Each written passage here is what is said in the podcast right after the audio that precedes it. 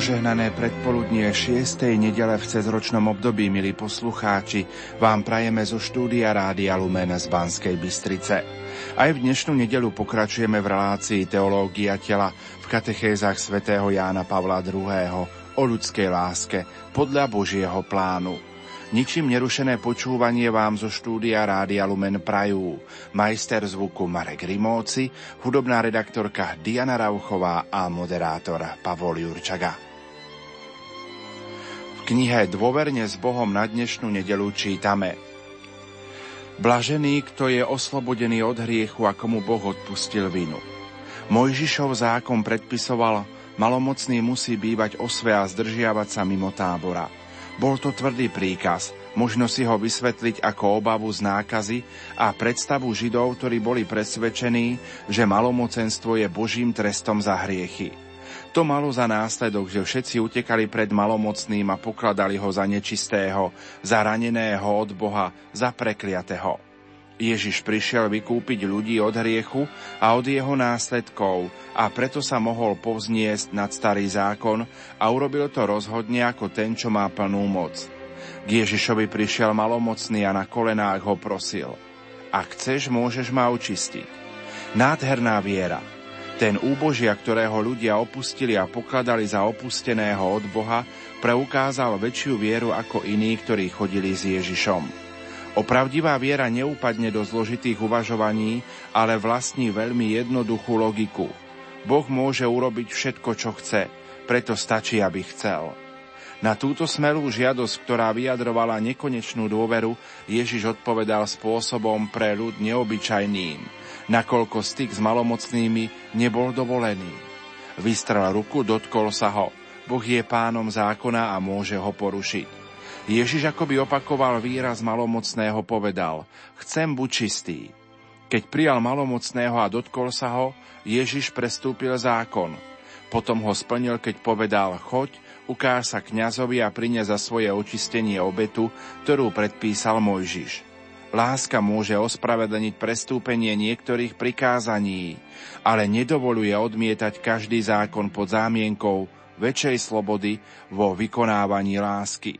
Na prvom mieste je zákon lásky, ale láska nie je opravdivá, ak nie je podľa Boha, ak nekladie Boha a jeho vôľu nadovšetko. Marek pripomenul, že Ježiš urobil zázrak, lebo sa nad ním zľutoval. Tento výraz sa opakuje v Evanieliu veľa ráz. Ježiš cítil ľútosť nad malomocenstvom, ktoré tríznilo tela, no oveľa viac nad tým, ktoré trápi duše. Uzdraviac prvé dal najavo, že môže a chce uzdraviť aj druhé, to duševné.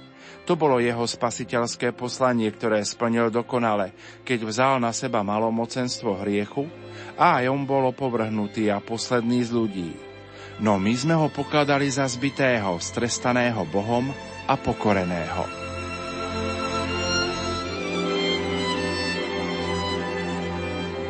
Milí poslucháči, v nasledujúcich minútach vám ponúkame rozhovor našej košickej kolegyne Márie Čigášovej s Richardom Kucharčíkom z Teologickej fakulty Katolíckej univerzity v Košiciach na tému periodická zdržanlivosť a manželská spiritualita.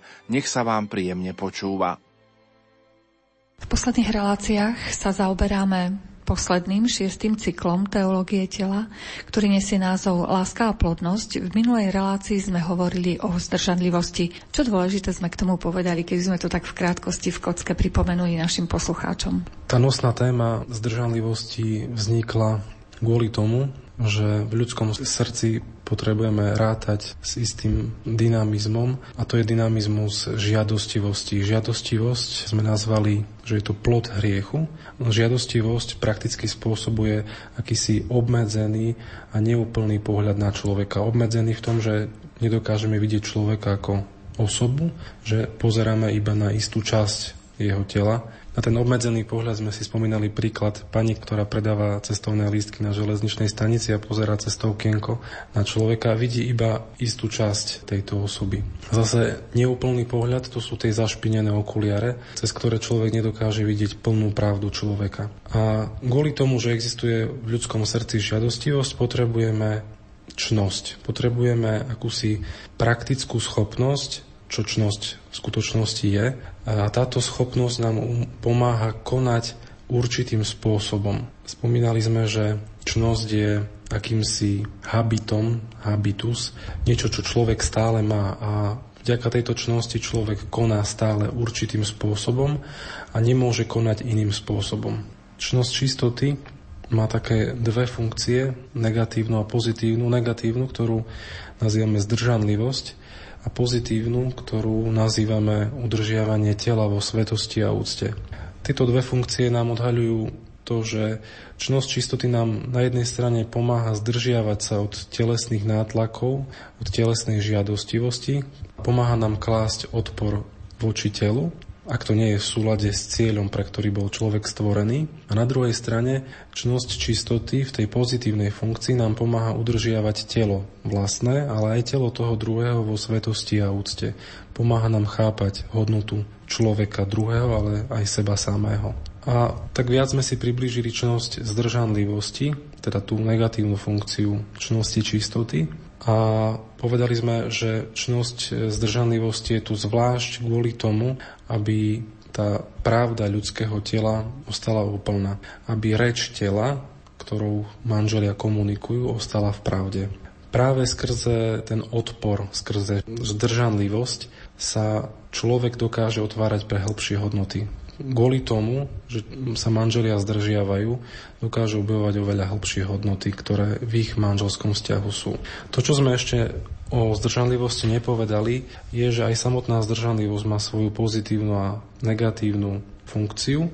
Tá negatívna spočíva v tom zdržiavaní, ale aj zdržanlivosť má samotnú pozitívnu funkciu a tá spočíva v tom, že ide o akúsi schopnosť riadiť kontrolovať, viesť všetky zmyslové a emotívne prejavy, ktoré v ľudskom tele sú. Čiže zdržanlivosť nám ako keby pomáha ordinovať alebo dávať e, správny smer, správny cieľ tomu, čo je v našom ľudskom tele. To je ako, myslím, že sme ten príklad už raz spomínali, ako s vodou, ktorá dokáže urobiť veľké škody, ak je to povodňová prívalová voda, ale voda, ktorú máme v našej košickej fontáne, dokáže spôsobiť veľkú radosť práve preto, že je správne využitá, správne nasmerovaná.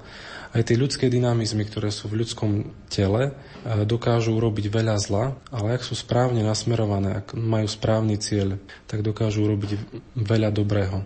My sme v minulej relácii trochu už naznačili, že prirodzené metódy plánovania rodičovstva majú okrem biologického a psychologického a personalistického rozmeru ešte iný rozmer. Skúsme ho približiť. Okrem psychologického, biologického a personalistického rozmeru majú prirodzené metódy ešte rozmer sviatostný a o tom Pavol VI v Humane Vitae spomína v 25. bode toto. Církev učiac neodvolateľným požiadavkám Božieho zákona ohlasuje spásu a vo sviatostiach otvára cesty milosti. Milosť robí z človeka nového tvora schopného v láske a pravej slobode zjednotiť sa s úmyslom svojho stvoriteľa a spasiteľa, ktorého jarmo je príjemné. Ďalej tento bod spomína, nech teda kresťanskí manželia radi počúvajú hlas Krista a nech si pripomenú, že ich kresťanské povolanie, ktoré začalo krstom, sa spevnilo ešte viac vo sviatosti manželstva. Touto sviatosťou sú manželia posilnení a ako si posvetení k vernému plneniu svojich povinností, k uskutočňovaniu svojho povolania až k dokonalosti. Im pán zveril úlohu zviditeľniť pred ľuďmi svetosť a sladkosť zákona, ktorý zjednocuje ich vzájomnú lásku a ich spoluprácu s láskou Boha, pôvodcu ľudského života. Tento možno náročný úryvok z encykliky Pavla VI. Humane Vitae nám zdôrazňuje, že tá úplnosť pohľadu prirodzených metód plánovania rodičovstva nespočíva iba na biologických rytmoch, na nejakých pocitoch, ktoré máme ktoré možno, že zvlášť žena má v čase svojej cyklickej plodnosti. Poukazuje tiež na to, že prirodzené metódy plánovania rodičovstva nie sú iba úsilím manželov na základe ich rozumu a vôle, ale tento text odhaľuje to že manželia dostávajú akúsi sviatostnú milosť, vďaka ktorej je jarmo, ktoré nesú príjemné a bremeno ľahké. Pavol VI to spomína práve kvôli tomu, lebo často existuje taký predsudok, že prirodzené metódy plánovania rodičovstva sú nejakým náročným bremenom alebo jarmom, ktoré církev uvaľuje na manželov a oni sami ho nedokážu niesť. Tým, že zdôrazňuje sviatostnú dimenziu prirodzených metód plánovania rodičovstva, chce samotné metódy plánovania rodičovstva, chce ich posunúť do akéhosi iného levelu. Môžeme sa opýtať, čo zjavujú manželia vo sviatosti manželstva. Sviatostní manželia odhaľujú vo sviatosti manželstva to, že oni sú akousi ikonou obrazu Krista a cirkvi, sú ikonou lásky Boha k človeku. A tak vždy, keď sa pozeráme na sviatostných manželov, tak sa pozeráme na akýsi obraz, cez ktorý by sme mali vidieť Boha, cez ktorý by sme mali vidieť lásku Boha k človeku. Manželia teda skrze svoju ľudskú lásku zjavujú Božiu lásku. A manželia sú vo sviatosti manželstva povolaní k tomu, aby boli svetkami a tlmočníkmi tohto obrazu Boha. Aby boli tlmočníkmi lásky Boha k človeku. Toto je taký najhlbší význam sviatosti manželstva. Toho, prečo manželia sviatosť manželstva príjmajú. Ďalší taký zaujímavý aspekt je, že to oni sú tými vysluhovateľmi sviatosti manželstva. Nie sú len prijímateľmi sviatosti, ale oni sú vysluhovateľmi sviatosti. To znamená, že cez ich úkon vôle chcem, beriem si ťa, sľubujem, cez ich úkon vôle sa ich manželstvo stáva sviatosťou, to znamená dosahuje akýsi ten vyšší level. Z tejto sviatosti manželstva manželia dostávajú také dva dary. Jeden je milosť posvedzujúca a druhý je milosť pomáhajúca. Pavol VI spomínal v tom 25. bode, že sviatosť manželstva manželov posilňuje a posvecuje, aby dosiahli dokonalosť. Sviatosť manželstva je ako keby takou cestou manželov k tomu, aby dosiahli dokonalosť v láske. Buďte dokonalí, ako je dokonalý váš otec. Manželia sa v tejto škole sviatosti manželstva učia k tomu, aby sa zdokonaľovali v láske, v tých každodenných prejavoch lásky. A sviatosť manželstva im v tom pomáha. Ich posilňuje, dáva im síl do toho, aby toto dokázali žiť, aby dokázali zostať verní, aby dokázali žiť pravdu sviatosti manželstva a zároveň ich posvedcuje. Už sme spomínali, že každý jeden úkon, ktorý manželia robia ako manželia, ich posvedcuje. A Pavol VI má v úmysle, keď hovorí o prirodzených metódach plánovania rodičovstva, vyzdvihnúť práve tieto síly. Chce poukázať, že prirodzené metódy plánovania rodičovstva nie sú iba o ľudskej snahe, nie sú iba o tom poznávaní biologických rytmov, ale chce ako keby vyzdvihnúť, že manželia dostávajú aj z hora sílu, aby sa dokázali aj v tejto oblasti, aj cez túto oblasť prirodzených metód plánovania rodičovstva zdokonaľovať v láske. V tom istom bode Pavol VI spomína, nemáme v úmysle zakrývať niekedy veľké ťažkosti v živote kresťanských manželov. Pre nich, ako pre každého, je tesná brána a úzka cesta, ktorá vedie do života. V týchto slovách Pavol VI zdôrazňuje, že si tvorcovia encykliky uvedomujú to, že, že to nie je ľahká cesta, Uvedomujú si to, že je to naozaj tesná brána a úzka cesta, ale to je možno to špecifické pre spiritualitu manželov. Kristus každého povolával, aby, aby šiel cestou k dokonalosti, aby sa zdokonaľoval v láske. Tu možno vieme tento aspekt prepojiť trošku aj so synodou o rodine, kde synoda zdôraznila taký jeden veľmi dôležitý princíp a, tak, a to je princíp postupnosti. Už Jan Pavel II, keď písal Familiaris konzorciu a potom aj následne v teológii, sa začalo zdôrazňovať to, že, že všetci sme povolaní k tomu finálnemu cieľu, ku ktorému nás Boh povoláva, to je spoločenstvo s Bohom. Je však na druhej strane pravdou, že nie každý ho je schopný dosiahnuť. Niekto je možno vyššie, niekto je nižšie. Všetci sme ale povolaní k tomu, aby sme tento cieľ dosiahli ale v rámci tých našich možností je možné, že niekto je rozvedený, je možné, že niekto žije nejaké náročné, ťažké manželstvo. Je možné, že sú manželia, ktorí, ktorí sú neplodní, sú manželia, ktorí ani nie sú manželmi, pretože nie sú zosobášení. Každý z nás hovorí tento princíp postupnosti v rámci synody rodiny, je povolaný k tomu, aby sme žili ten možný cieľ, ktorý sme v rámci toho nášho stavu schopní dosiahnuť. Čo konkrétne zo sviatosti manželstva je tým zdrojom sily k tomu, aby manželia dokázali ísť po úzkej ceste prirodzených metód? Kristus, keď prichádza na svadbu, tak neprichádza s prázdnymi rukami. Tým darom, ktorý prináša manželov, je to, čo svätý Pavol v jednom zo svojich listov nazýva, pomenúva ako Božiu lásku, ktorá je rozliata v našich srdciach skrze Ducha Svetého, ktorého sme dostali. Kristus vo svetosti manželstva daruje manželom dar Ducha Svetého, ktorý sa rozlieva v ich srdciach ako láska.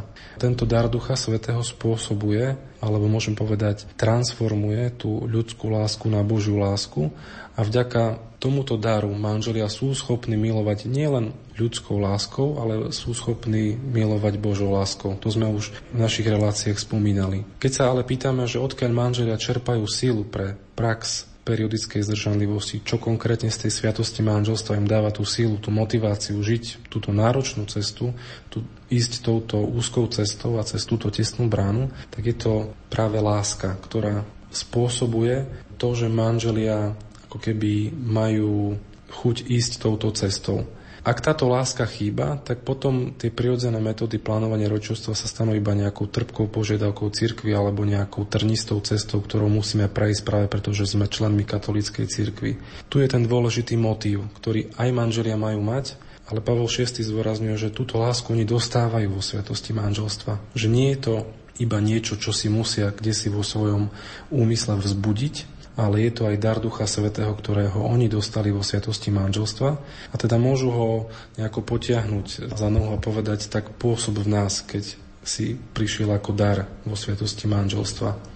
Na to, aby dokázali túto lásku oživovať, potrebujú tú svoju spiritualitu manželov budovať aj ďalšími krokmi. Tá sviatosť manželstva sa podporuje modlitbou, čerpaním z pramenia Eucharistie. Podporuje sa prekonávaním, takým pokorným prekonávaním vlastných chyb vo sviatosti manželstva. Toto sú také nevyhnutné prostriedky na to, aby tá sviatosť manželstva rástla a kvitla, aby nevedla, aby spôsobovala radosť. Vo sviatosti manželstva manželia môžu vidieť práve tú lásku, ktorou Kristus miluje církev. Keď pristupujú k Eucharistii, nielen hľadia na túto lásku, ale aj príjmajú tú lásku, ktorou Kristus miloval církeva. Táto láska spôsobuje tú možnosť, že oni sú napriek ťažkostiam schopní milovať tým spôsobom, ako Kristus miloval církev. Pavol VI v bode 12 encykliky Humane Vitae spomína, táto láska umožňuje budovať celé spolužitie manželov v zhode s pravdou sviatosti. Práve táto láska pomáha manželov žiť v shode s pravdou tej sviatosti, ktorú si sami vyslúžili. A Jan Pavol II, keď komentuje celou svojou teológiou tela encykliku Humana Vitae, spomína, že láska je akási schopnosť ľudského ducha, schopnosť, ktorú človek v sebe objavuje, je to akási sila, ktorej cieľom je plnosť dobra. Ten talianský výraz mám ťa rád ty voglio bene, chcem dobro pre teba, zvýrazňuje to, že to je tá sila ľudského ducha, ktorá chce dobro pre toho druhého. Nie pre seba, ale pre toho druhého. A práve preto, že človek má vo vedomí ten cieľ, že chce dobro pre toho druhého, to všeobecné dobro, tak je schopný robiť aj tie malé dobrá. Napríklad aj žiť periodickú zdržanlivosť. Chcem dobro pre teba a preto sa zdržiavam v čase plodných dní, ak nechceme ďalšie bábetko. Chcem dobro pre teba a preto ťa príjmam v čase, keď, e, ja neviem, si po pôrode. V čase, keď by som ťa mohol svojou žiadostivosťou zraniť. Tá zdržanlivosť v konečnom dôsledku pomáha láske. My sa zdržanlivosťou učíme láske. Učíme sa vnímať nielen seba, ale pozerať sa na toho druhého. V dnešnej relácii hovoríme o spojitosti medzi periodickou zdržanlivosťou a manželskou spiritualitou. Čo to vlastne je manželská spiritualita? Čo znamená, že periodická zdržanlivosť je súčasťou manželskej spirituality, keby sme to trošku bližšie priblížili? Keď sa hovorí, že manželstvo je najťažšia rehoľa, to poukazuje len na to, že tak ako každá rehoľa má svoju spiritualitu, ako kňastvo ako kňaz žije svoju spiritualitu, tak aj manželia žitím svetosti manželstva žijú akúsi spiritualitu. Spiritualita znamená vlastne duchovnosť. To, akým spôsobom ma manželia, alebo kňazi, alebo reholníci prežívajú ten svoj stav duchovne. A každý ten stav má akúsi vlastnú spiritualitu. Reholníci majú vlastnú spiritualitu, ktorá nie je vlastná manželom. Hej, manžele nevstávajú o 5 ráno, aj keď aj to, niekedy kvôli deťom, ale reholníci stávajú skoro ráno, aby sa modlili, potom majú istý čas práce, istý čas, kedy sa venujú modlitbe, kedy sa venujú askéze. Manželia majú iný druh spirituality, a ten spočíva napríklad aj v tom, že majú deti, že chodia do práce, že, že starajú sa o domácnosť. Toto všetko je súčasťou manželskej spirituality. A Jan Pavel II tak trošku viac dáva do stredu to, že súčasťou manželskej spirituality je aj žitie prirodzených metód plánovania rodičovstva. Kvôli tomu, že manželia, že súčasťou manželstva sú deti, tak e, prirodzené metódy plánovania rodičovstva nemôžu nepatriť do manželskej a rodinej spirituality, pretože oni ako keby vytvárajú taký podstatný aspekt toho, čo manželia a rodičia žijú každý deň vo svojom živote. A tým akcentom, tým sústredením pozornosti, tým, že sa tým akcentom a tým, že Jan Pavel II dáva dôraz na, na prirodzené metódy plánovania rodičovstva ako na ovocie manželskej spirituality, chce sa opäť len poukázať na to, že, že nie je to iba v akomsi kalendári, o akejsi vôli, ale je to o tom, že manželia žitím prirodzených metód ako keby žijú tú svoju spiritualitu. Môžem povedať, zachovávaním rytmov plodnosti odhaľujú oveľa viac. Žitie prirodzených metód plánovania rodičovstva posilňuje ich manželstvo, pomáha im v, v rôznych ďalších oblastiach. Čiže kvôli tomu, že deti sú súčasťou manželstva, deti sú súčasťou rodiny, stáva sa súčasťou manželskej spirituality aj čnosť čistoty. Ako konkrétne súvisí manželská spiritualita s čnosťou čistoty? Jan Pavel II hovorí, že čistota je stredom manželskej spirituality. Môžem povedať centrom manželskej spirituality. To všetko, okolo čoho sa točí manželská spiritualita, je čistota. Keď počúvame blahoslavenstvo, blahoslavený čistého srdca, alebo oni uvidia Boha, to čisté srdce nemá dopad iba na manželský akt, na manželský styk, ale to čisté srdce má dopad na celé to žitie osobného spoločenstva v manželstve, ako aj v rodine. A čistota nám, môžeme povedať, pomáha žiť v poriadku srdca. Človek, ktorý má čisté srdce, má usporiadané túžby, správne usporiadané túžby svojho tela a svojich citov a nezraňuje nimi, ale ako keby obohacuje sám seba toho druhého. Keby sme sa opäť vrátili k tej, tomu príkladu s tou vodou. Tou vodou neobližuje, ale robí radosť. A už viackrát sme spomínali to, že čnosť čistoty je, má také dva rozmery. Jeden z nich je rozmer toho ľudského úsilia, že človek má tieto schopnosti sám v sebe, že na základe rozumu a vole je schopný byť čnostným, je schopný konať morálne správne, ale na druhej strane čnosť je aj darom Ducha Svetého. Opäť na príklade klaviristu, ktorý na to, aby bol dobrým klaviristom, musí trénovať, ale tento dar je aj darom od Boha, čiže je to darom, darom z hora manželia, ktorí žijú čnosť čistoty, musia sa každodenne usilovať, zdržiavať sa, držať to telo vo svetosti a úcte, hľadať tie hodnoty, ktoré ich ťahajú vopred, ktoré ich motivujú, ale na druhej strane nie sú v tom sami, pretože Duch Svetý, ktorý je darom svetosti manželstva, im v tom pomáha. Ten Duch Svetý spôsobuje to, že dokáže lásku očisťovať, oživovať, posilňovať a zdokonaľovať. Duch Svetý povedali sme, pomáha transformovať ľudskú lásku na Božiu lásku. Čiže on dokáže spôsobiť to, že už nemilujem len ľudsky a dokážem napriek tomu, že som inej povahy, že mám inú náladu, dokážem milovať takým spôsobom, akým by teraz na mojom mieste miloval Kristus. A takáto láska je určite láskou, po ktorej túžia manželia.